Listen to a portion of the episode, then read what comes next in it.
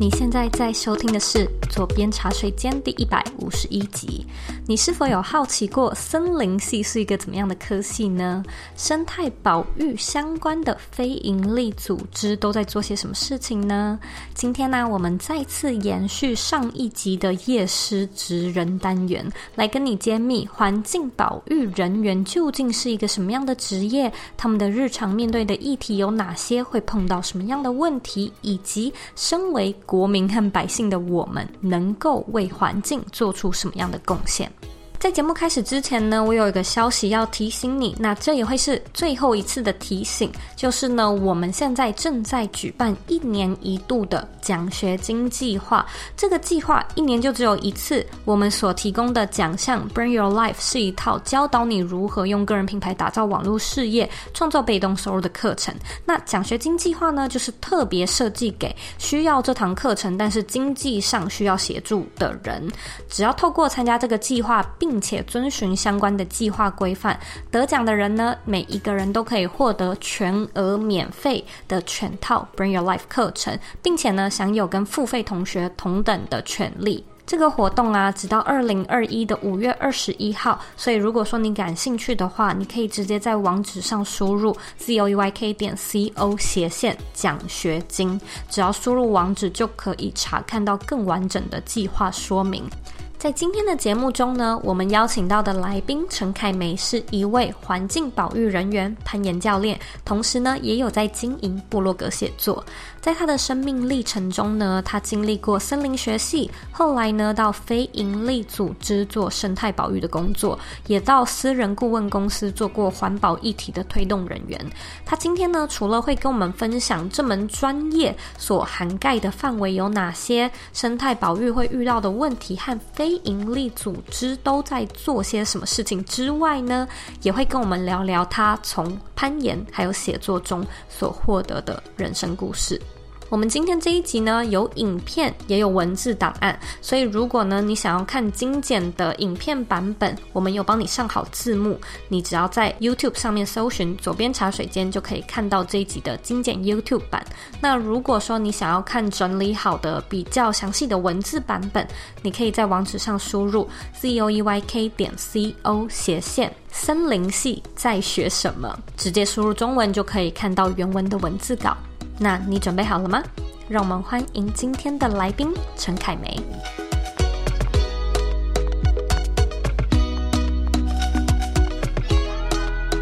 呢非常非常开心可以邀请到凯梅来到左边茶水间。我跟凯梅的认识非常的特别，因为呢，我之前在真人的时候，我就收到凯梅的应征。那那时候其实我们真人刚好也到了有点算是最后一个阶段，所以蛮可惜的，没有选择到凯梅。但是呢，我那时候就看到凯梅的履历。然后我就跟我助理库玛说：“凯梅很有趣诶，我们应该要找他到左边茶水间当来宾，因为你今天要分享的内容是我们从来都没有在节目过分享的内容。然后我自己身边刚好也没有认识任何一个。”朋友伙伴在做类似的工作跟职业，所以我觉得我今天算是蛮幸运的，可以刚好遇到你，来跟大家聊聊生态保育，还有你自己的自我成长、人生设计，还有你现在也是在做攀岩的相关的历程。那我现在呢，就要请你来用三个关键字跟大家有点像是故事性或者是标签性的分享一下。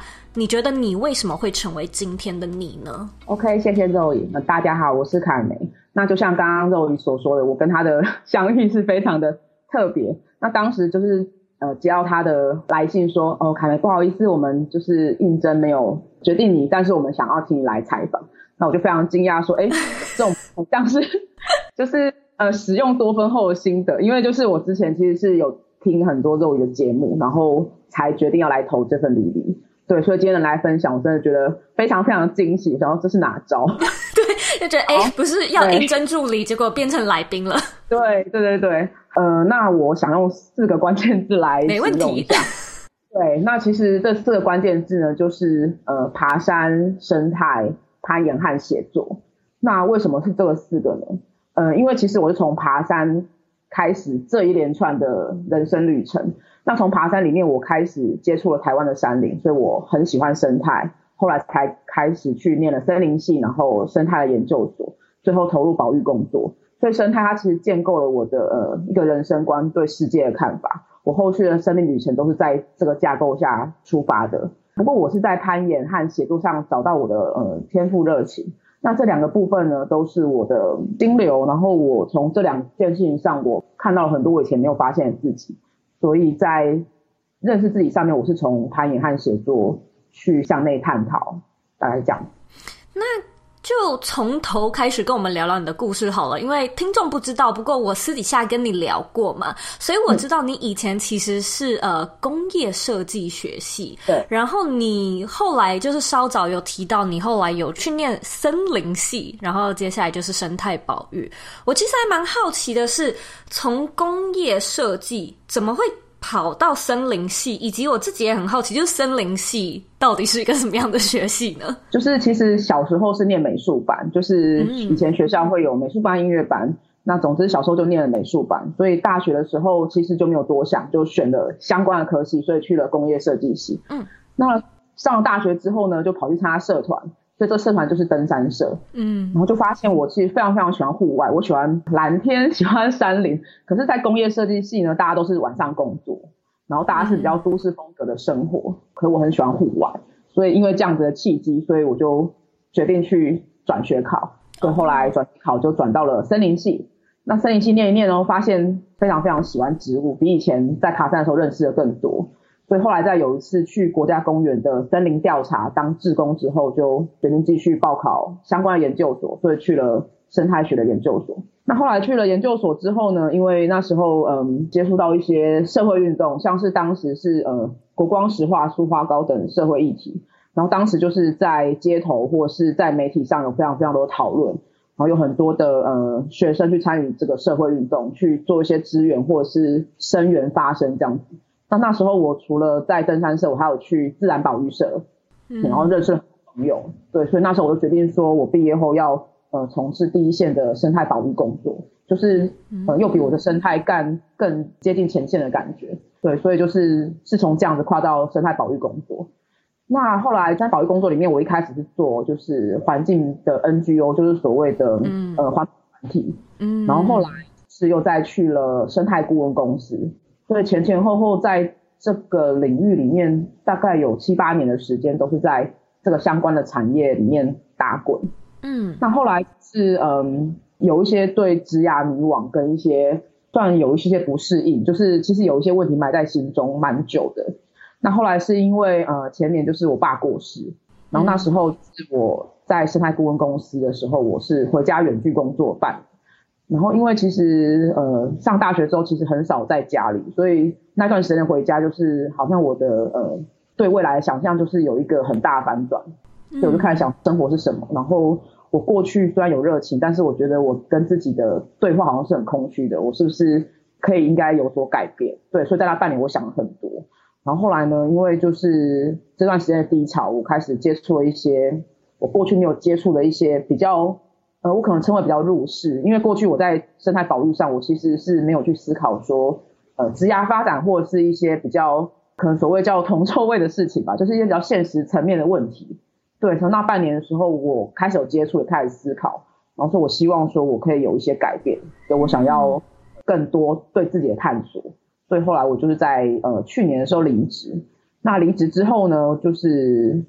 有很多的呃想法。那首先我就想说，我要先休息，然后做我想要做的事情。嗯，所以我后来先去了攀岩场，这个算是我比较熟悉的环境。因为我在工作之后，我有投入我两个很大的热情，一个是攀岩，一个是写作。嗯，那所以离职之后，其实我一开始没有太大的目标，所以我就先去攀岩场当攀岩教练。嗯，然后就到了现在，最主要过程大概这样子。那在这个离职的期间，我除了做攀岩教练之外，我也持续的把我的写作就是继续的呃发挥。然后过去我只有写部落格，然后后来离职之后，我就把它扩张成粉丝页，持续的写，然后也开始让自己不要这么害羞，开始跟大家说，哎、当攀岩教练，我有在写作，然后我写文章就是欢迎你来看看。等等，嗯，希望可以跟过去有所不同。然后最大的改变就是我要让人家知道，嗯，我是谁，我在做什么，然后我很热情投入我我想要做的事情，然后就是也希望和你分享我的故事，然后希望大家可以给我一些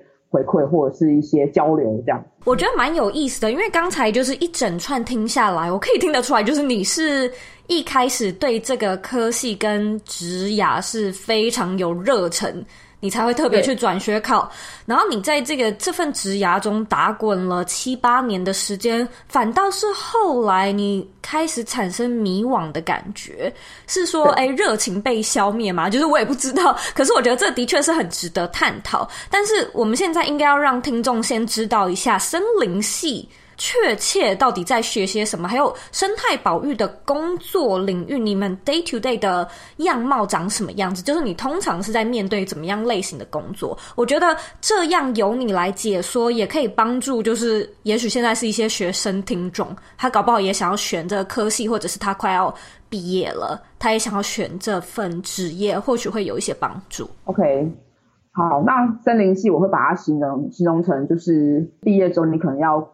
经营管理一间全台湾最大的公司，嗯，所以它的任务跟它的管理的范畴其实非常大。那森林系它其实是一个嗯蛮综合自然跟社会科学的一个科系，教学生像是生态学，然后呃植物生理学、遗传学等等，呃你们在生科系或是一些生物相关的学门会学到一些学问。嗯，那社会科学部分呢，因为森林系会教大家像森林经营学、经济学，然后森林的林政学。呃，测量学等等，它是一个比较偏像是经济基础应用的这种部分的学科，对，所以它是自然跟社会方面都有呃涉略。嗯，然后另外因为森林就是呃，它是需要利用木材，所以就是也有一个学门是所谓木材科学，嗯、它就很像是好特别、哦，对，所以它是是一个呃蛮综合性的科学。然后那时候我去就觉得，哎，非常适合我，因为其实我一开始我不是念三类组的，那所以。森林系它其实没有这么重的三类组的学科，嗯、可是它有很多人文背景的要学习，嗯、所以我觉得其实还蛮适合我转学过去这样子的学习。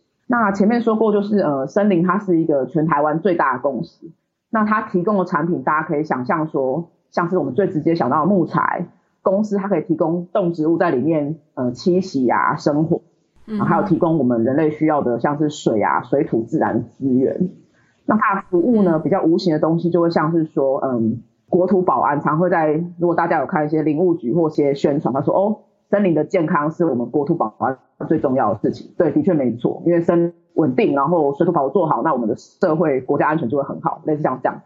然后还有都会有一些游憩的需求，比如说，可能很多听众会假日跟家人一起去森林游乐区，然后去，呃，像是观光，然后或者是上一些，呃，有些环境教育的一些活动，比如说。呃，领养树苗，或是听一些呃萤火虫的解说等等，然后就是有一些怡情养性的功能，所以森林这间公司大概提供这样的服务。嗯、所以从前面这样刚刚说下来，其实森林系的学生是一定要喜欢户外，至少要不排斥。嗯，那我们其实有非常非常多户外的课程，除了一般在校园里面的户外课程之外，嗯、我们最特别的日常就是我们会去林场实习，然后林场实习就是很像大家一起去一个像是毕业旅行的活动，那我们会去山上上课。嗯然后白天可能就在森林里面，比如说认识树木，然后教你怎么去种植，或者是做一些嗯经营管理上面的练习。然后晚上呢，可能大家在室内写报告，然后或者是练习作业，或是认识植物等等。嗯。然后所以从森林系这样下来，我觉得就是跟我以前在爬山的不同是说，呃，我大概知道说过去我只是纯粹欣赏这样的美景，但是其实到森林系之后，我知道说，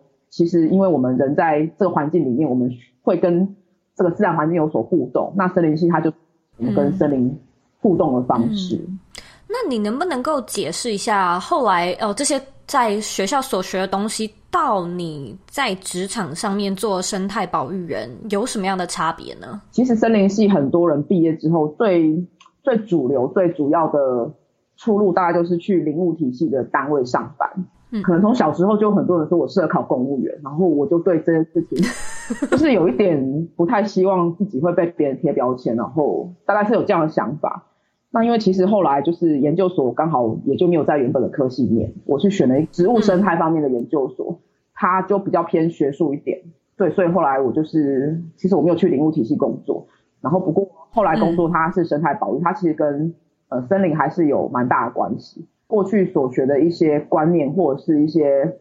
看待森林资源，人类去利用这个方式，在我后来工作还是有派上用场，但是比较实务的方面，其实就比较没有关系。你是从什么开始觉得，哎，生态保育的这份工作让你有一点点迷惘？就你有观察过是什么原因，或者是从什么时候开始吗？刚刚有说，就是呃，森林系最大的出路是去公部门，那就是生态保育工作，它其实如果是用三个角色来看的话，刚刚说的第一个是公部门，那第二个就会是像是私人企业，然后还有再来是非营利组织。然后刚好我就是除了政府部门没有去过之外，我刚好待过了非营利组织还有私人企业。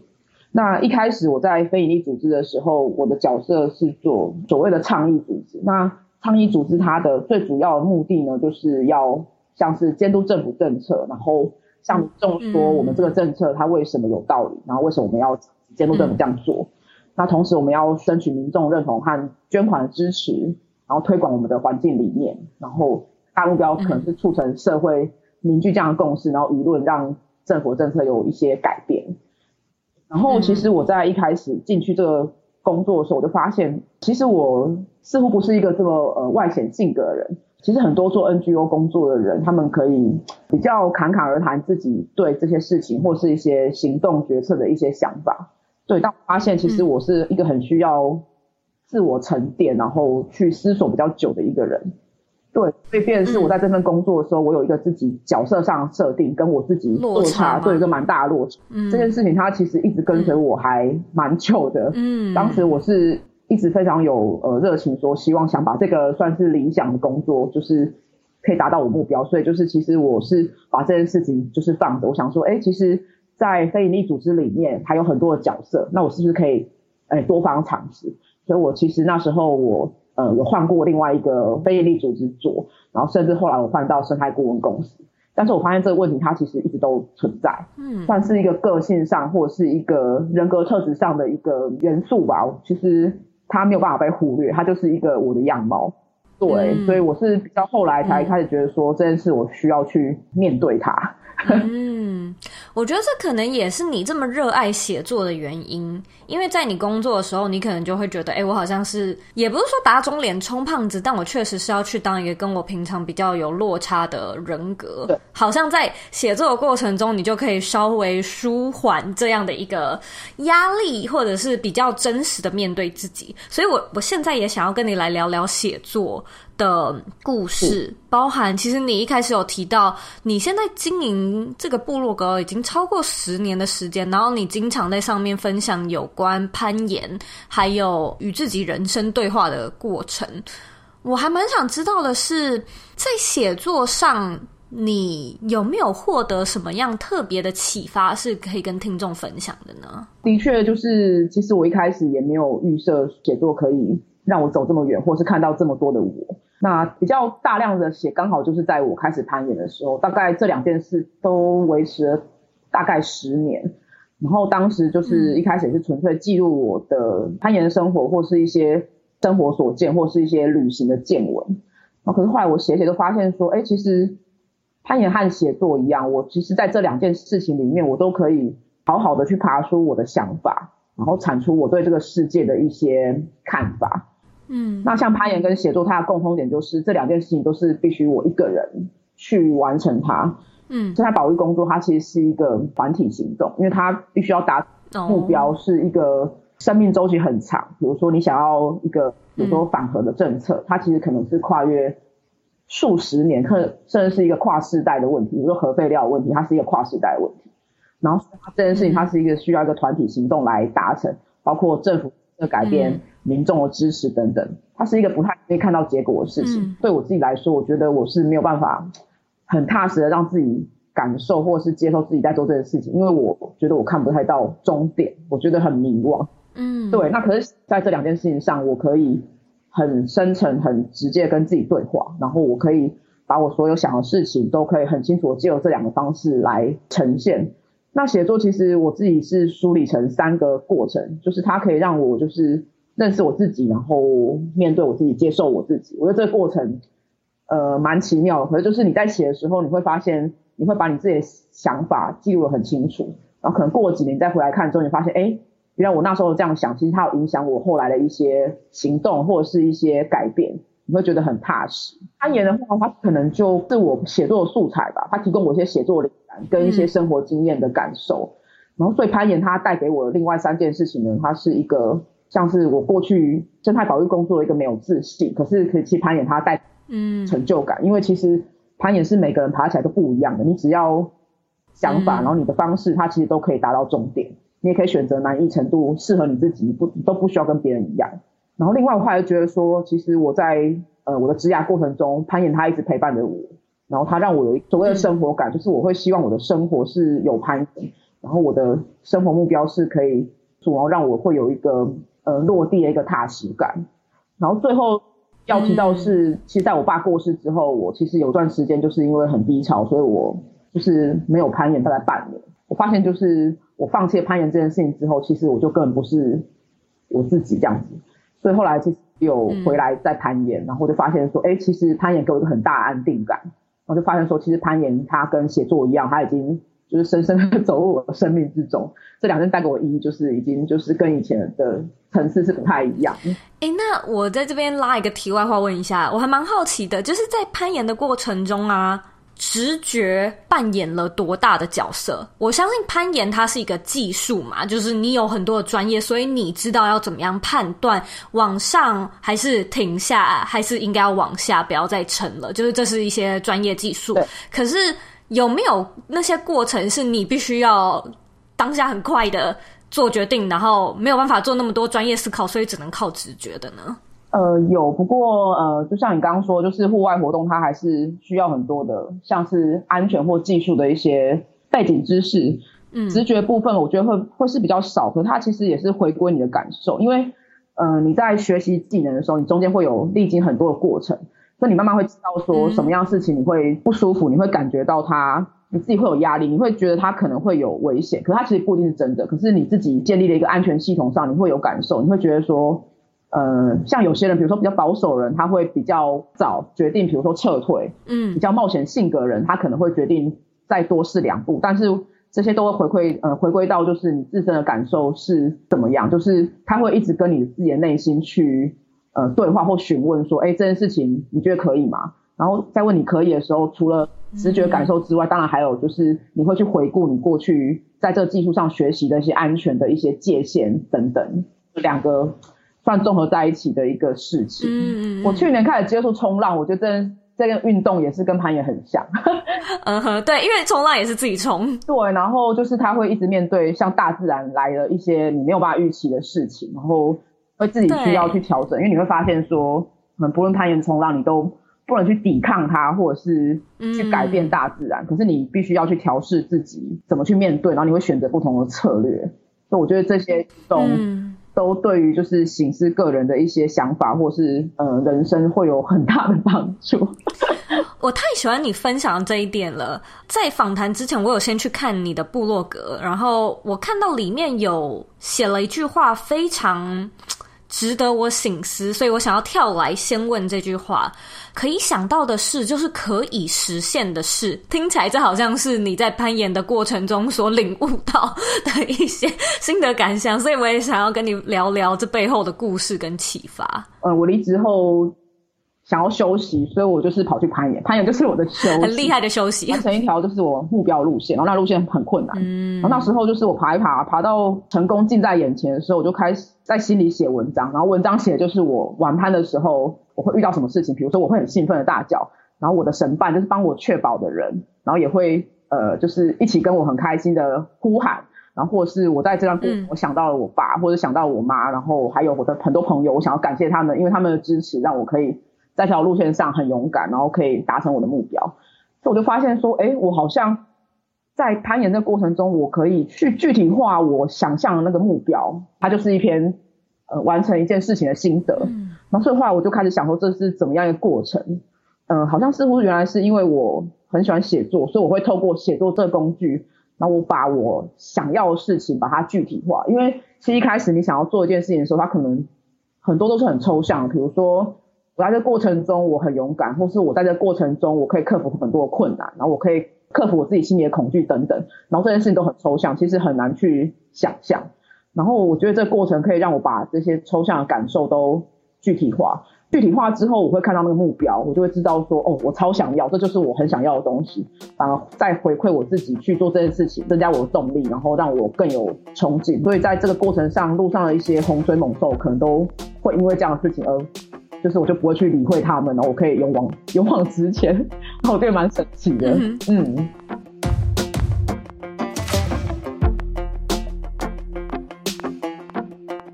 有听说我们现在正在举办奖学金计划吗？这个一年只有一次的计划是我们回馈社会的方式之一，也是提供给对品牌经营感兴趣的朋友一项实质的协助。我们提供的奖项 Bring Your Life 是一套教导你如何用个人品牌打造网络事业、创造被动收入的课程。那奖学金计划呢，是设计给需要这堂课程，但是经济上需要协助的人。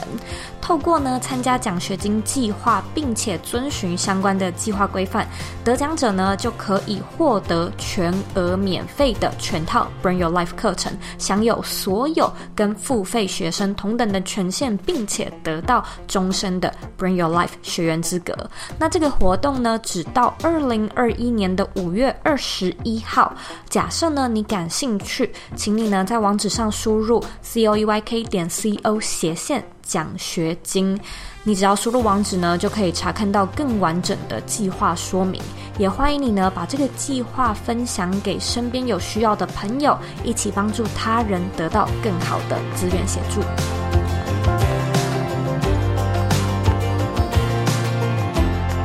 我在这边想要跟你拉回来聊一下生态保育跟非营利组织。其实我这几个月不知道为什么，我很想要多去了解非营利组织的更多的细节。嗯，我开始可能也会想说，哎，我未来有没有机会也去成立一个自己的非营利？但 这都还是在想象阶段。所以我今天也觉得真的蛮幸运的，就是有机会跟曾经在那种组织里面工作过的你聊聊。嗯嗯、然后你那时候就其实有跟我提到，像是。非盈利这样的组织在台湾的薪水其实是很低的，嗯、我会觉得这个可能是不是不止在台湾啦，大概全世界都是。但是我还蛮想要知道，你会觉得是因为国人我们不够重视这个议题，所以它的资源分配不均，还是说有什么样其他的原因呢？非营利组织它其实是有一个想要倡议的一个社会改革的目标，或者是一个现在我们社会还做不到的一件事情，嗯、比如说我们希望。国人都有很好的环境保护意识，然后这件事可能跟我们现实社会是有落差。它其实是要这些组织它的存在，其实是要推动我们的社会去往这个方向前进。你也说，就是它其实需要政府、企业跟公民这三方一起合作，然后才会达到这样的目标。对，因为政府要制定政策。那企业的话，可能他们过去在商业经营上，可能有一些呃对环境比较不友善的一些制成或是一些事情，嗯、那就是需要企业行资或是一些改变。那公民的话，需要有一个共识或是支持这些团体运作，然后才能达到这样的目标。然后所以它就是像我说，它是一个生命周期很长的工作或任务。所以就是在这个大环境背景下，其实以生态保育非营利组织来说，就是它其实这个产业的呃规模。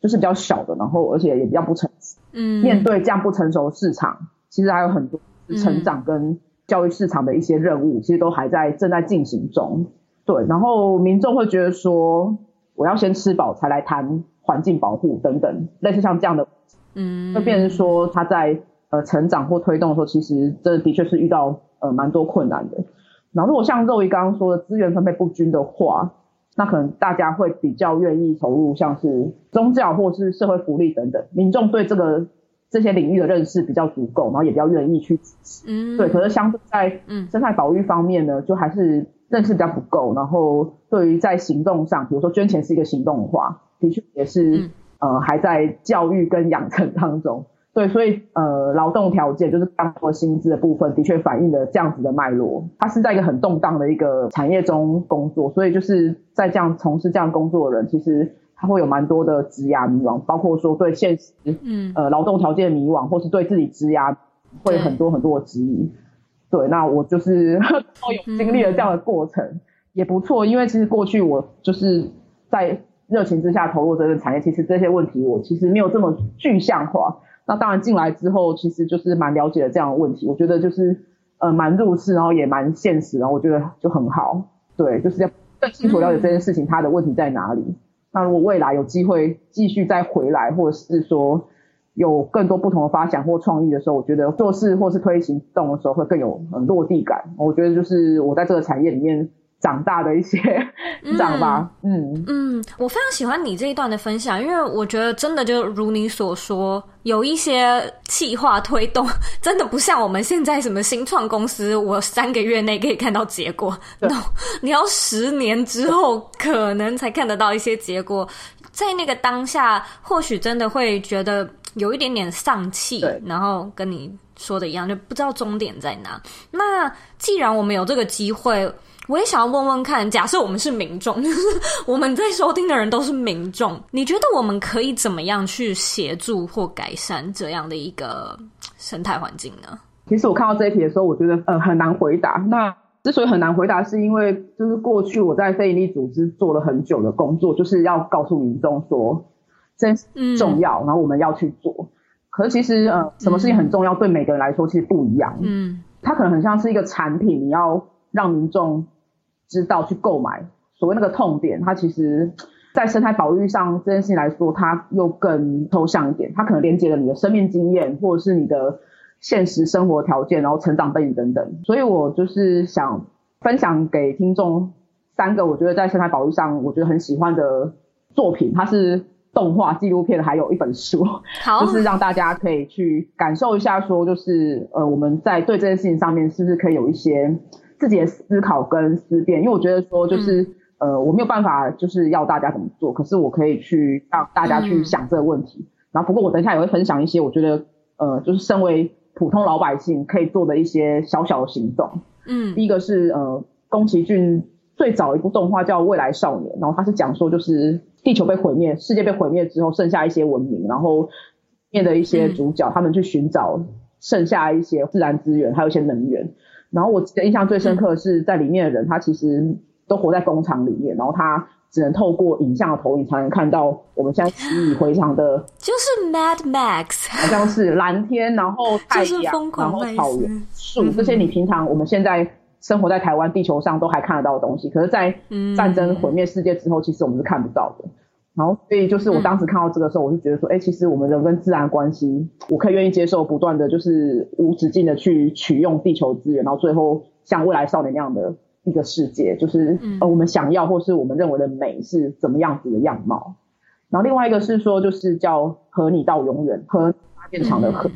核能的核。然后今年三月十一号是就是福岛核灾十年，然后其实刚好那年是我刚进 NGO 那一年。然后这部纪录片呢，他在讲说，因为其实核能是近代大家用了很多的一个能源，但它其实有核废料的问题。然后这片他讲说，芬兰这个国家他们想要把核废料藏在一个地底下一个隧道，然后他希望后代子孙不要去把它挖出来，因为核废料会有辐射外泄的问题。嗯，然后他就是要让你思考说，其实我们在经济发展跟创造了这些呃便利的时候，我们也带来了一些就是没有办法从地球上排除掉的一些。问题或者是毒，科技是带来我们便利的生活，嗯、可是我们却要我们的后代子孙去遗忘。那我觉得这个哲学思考反差还蛮大的，嗯、所以它也是可以让大家来思考说我们人跟自然的关系。嗯，回到行动面，就是有一本书叫《环保一年不会死》，是一个住在纽约的人，然后他从他的生活中去做一些实验，然后他发现说，其实环保没有像我们想象中的这么的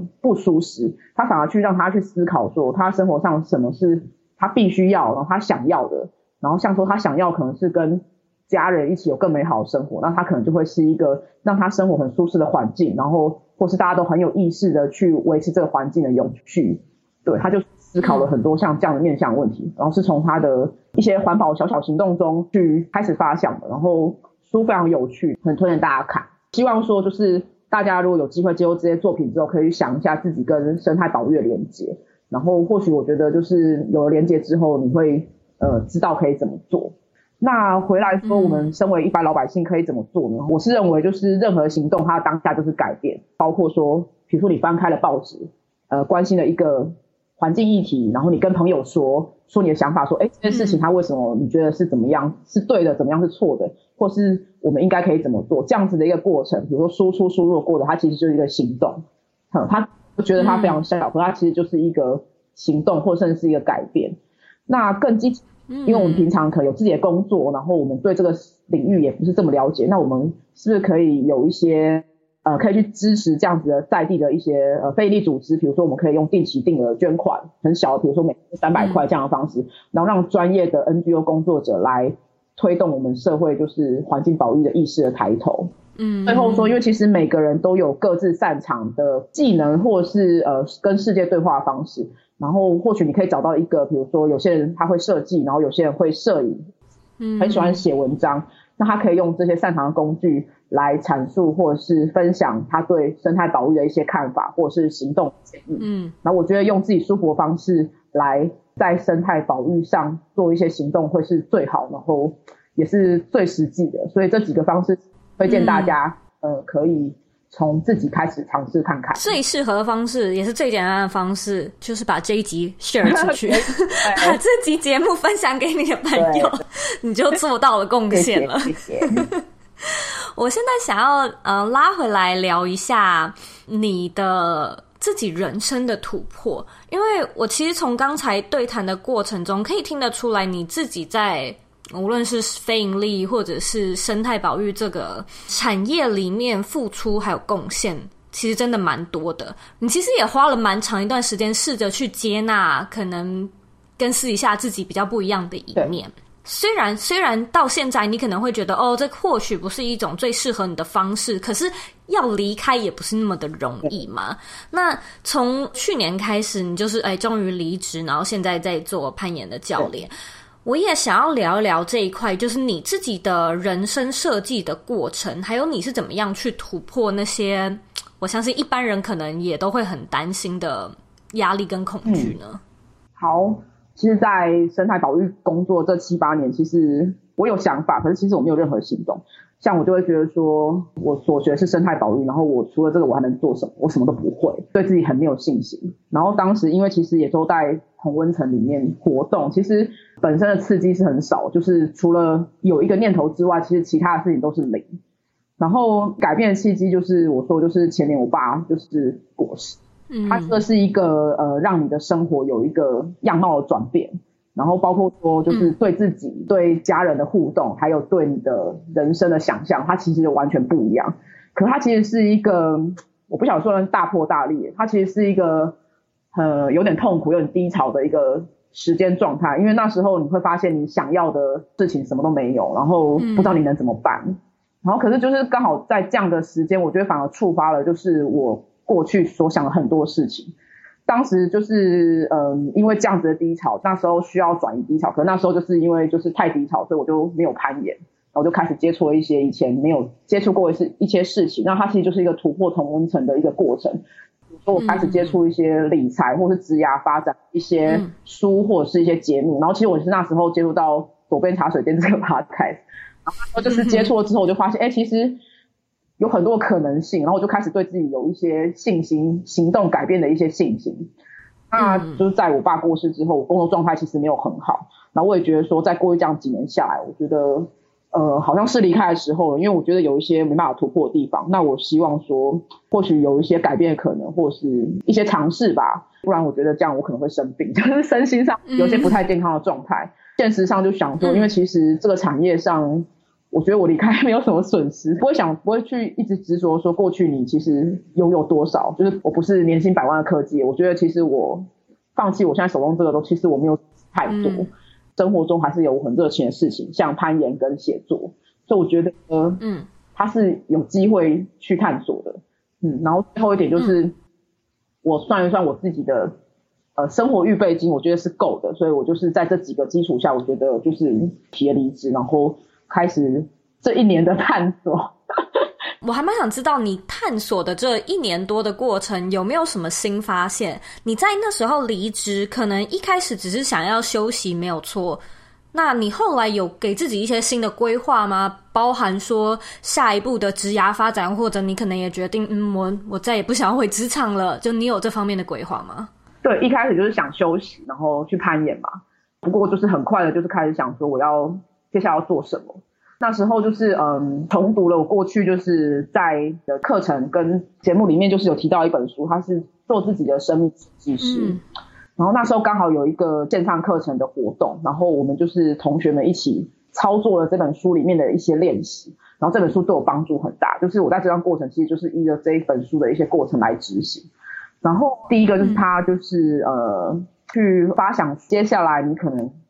会想要做什么样的事情，觉得我有喜欢的事情，可是其实我不知道我要做什么。然后做什么这件事，它可能会被变成比较是聚焦在，比如说一个大或职业。嗯、然后，可是这件事对我来说还蛮困难的，因为其实我过去接受工作非常的狭隘，就是生态保育，然后也社会上主流的选择。嗯、对，所以我觉得这件事对我来说，呃，画心智图之后，它还是很困难。嗯，我就找一个朋友跟我开像是读书会，我请他陪我一起讨论，说我就是在职涯上我可以有什么这样的发想，然后。在这段过程中，就是我去大量的看书，然后我去请朋友，就是呃带我去认识一些我有兴趣的领域的一些从业人员，然后我就是去参加一些社群聚会，哦，甚至是我呃去投一些我有兴趣领域的工作，就是写履历这样子。然后我就是一直用很多的方式来刺激自己，去把我有兴趣的事情具象化成一个可能的职业或是职业。这个就是做自己生命设计师里面一个很重要的练习。他的论述基础是说，因为呃我们在迷惘的时候，最切记的就是焦虑，因为你不知道自己可以做什么，你可能会焦虑。但是你可以透过像我刚刚说的，从心智图到你去认识不同领域的人，然后跟我讲说你为什么会对这个领域你有兴趣，想要做等等这样的一个输出的过程，你会慢慢的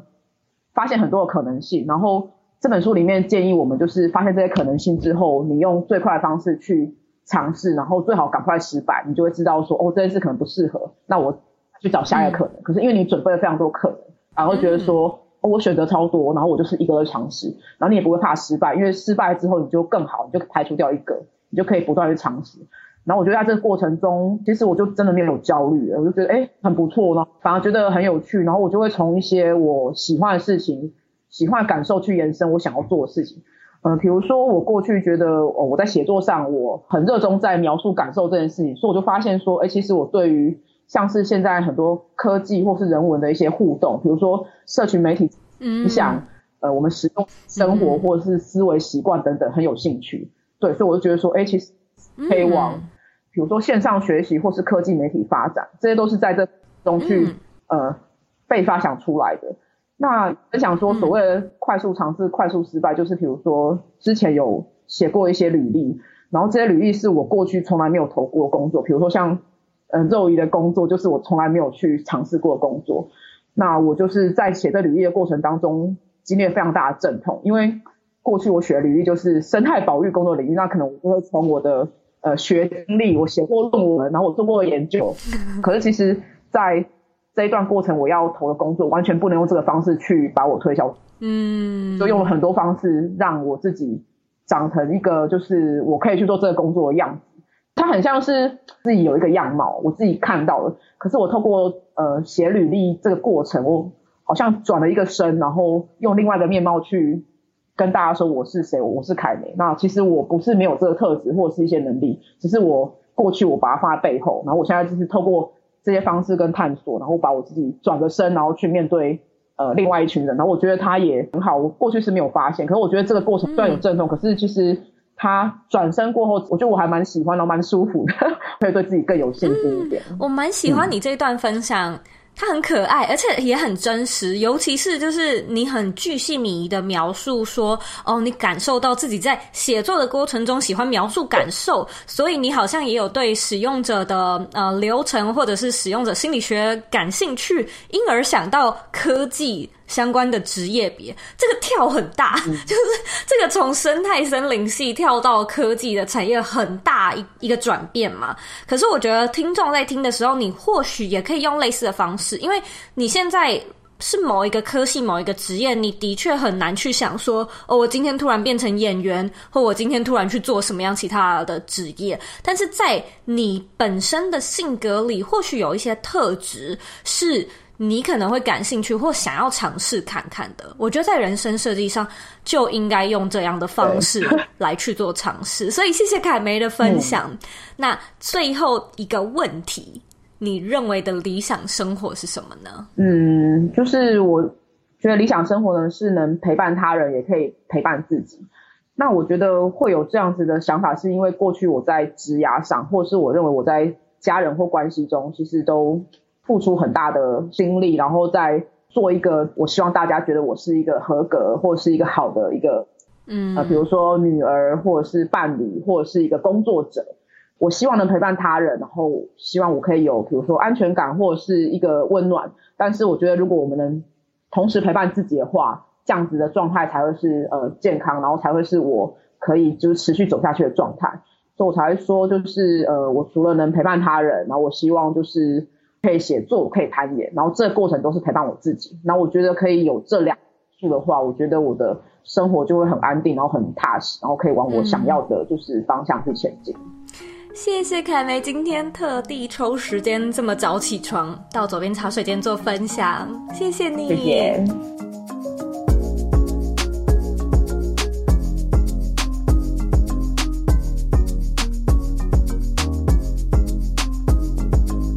重点整理一。森林系究竟是在学什么呢？凯梅说，其实森林就是全台湾最大的公司。这间公司提供的产品有木材、动植物的栖息地、氧气、水土和各式各样的自然资源。再向外延伸呢，会像是观光、森林游憩区、动植物保育，还有各式各样的就业机会。所以森林系会接触到的学科数科是跟一般的科系非常不一样的。你会学到像是植物生物学、森林经营学、林政学、测量学、经济学、生物科学，还有木材科学等等。森林系的学习方式也很不一样，最特别的呢就是林场学习，可能每一个月都会有像是毕业旅行这样的活动。你白天呢就是在森林里面认识树木，然后到森林里面学习树科，晚上呢可能在帐篷里面跟同学一起写报告，学习。不一样的学科，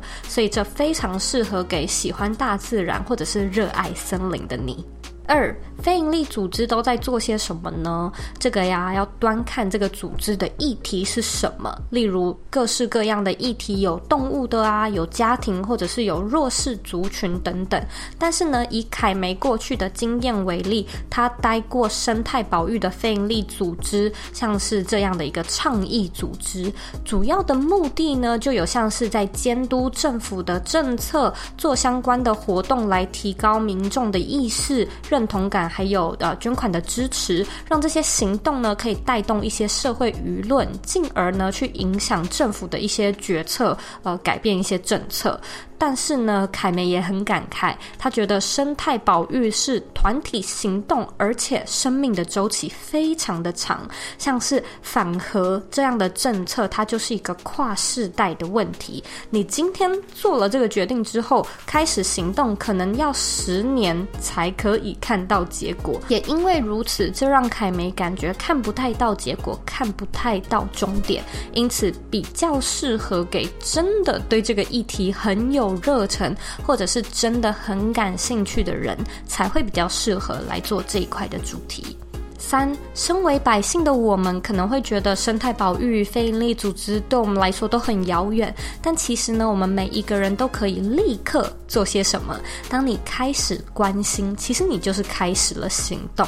凯梅说，你马上可以看的三部影片有《未来少年》和你到永远和。环保一年不会死，你也可以找一间你喜欢的非盈利或者是非政府组织来做一些定期定额的捐款，或者是你也可以消费一些可以永续使用、永续经营的商品，又或者是说你可以分享一些能让意识抬头的议题，或者是分享这一集的内容给其他的人。你也可以利用自己擅长的技能，像是你喜欢画画的画，你就可以用画的；如果说你喜欢摄影，那你就可以用照相的。利用你喜欢的方式去说你喜欢、你在乎的议题，其实就是行动的第一步了。非常感谢你收听这一集的节目。其实我觉得我们经常会在人群中感觉自己很渺小、很微不足道，但其实我们都是社会的一部分。只要我们愿意关注、愿意行动，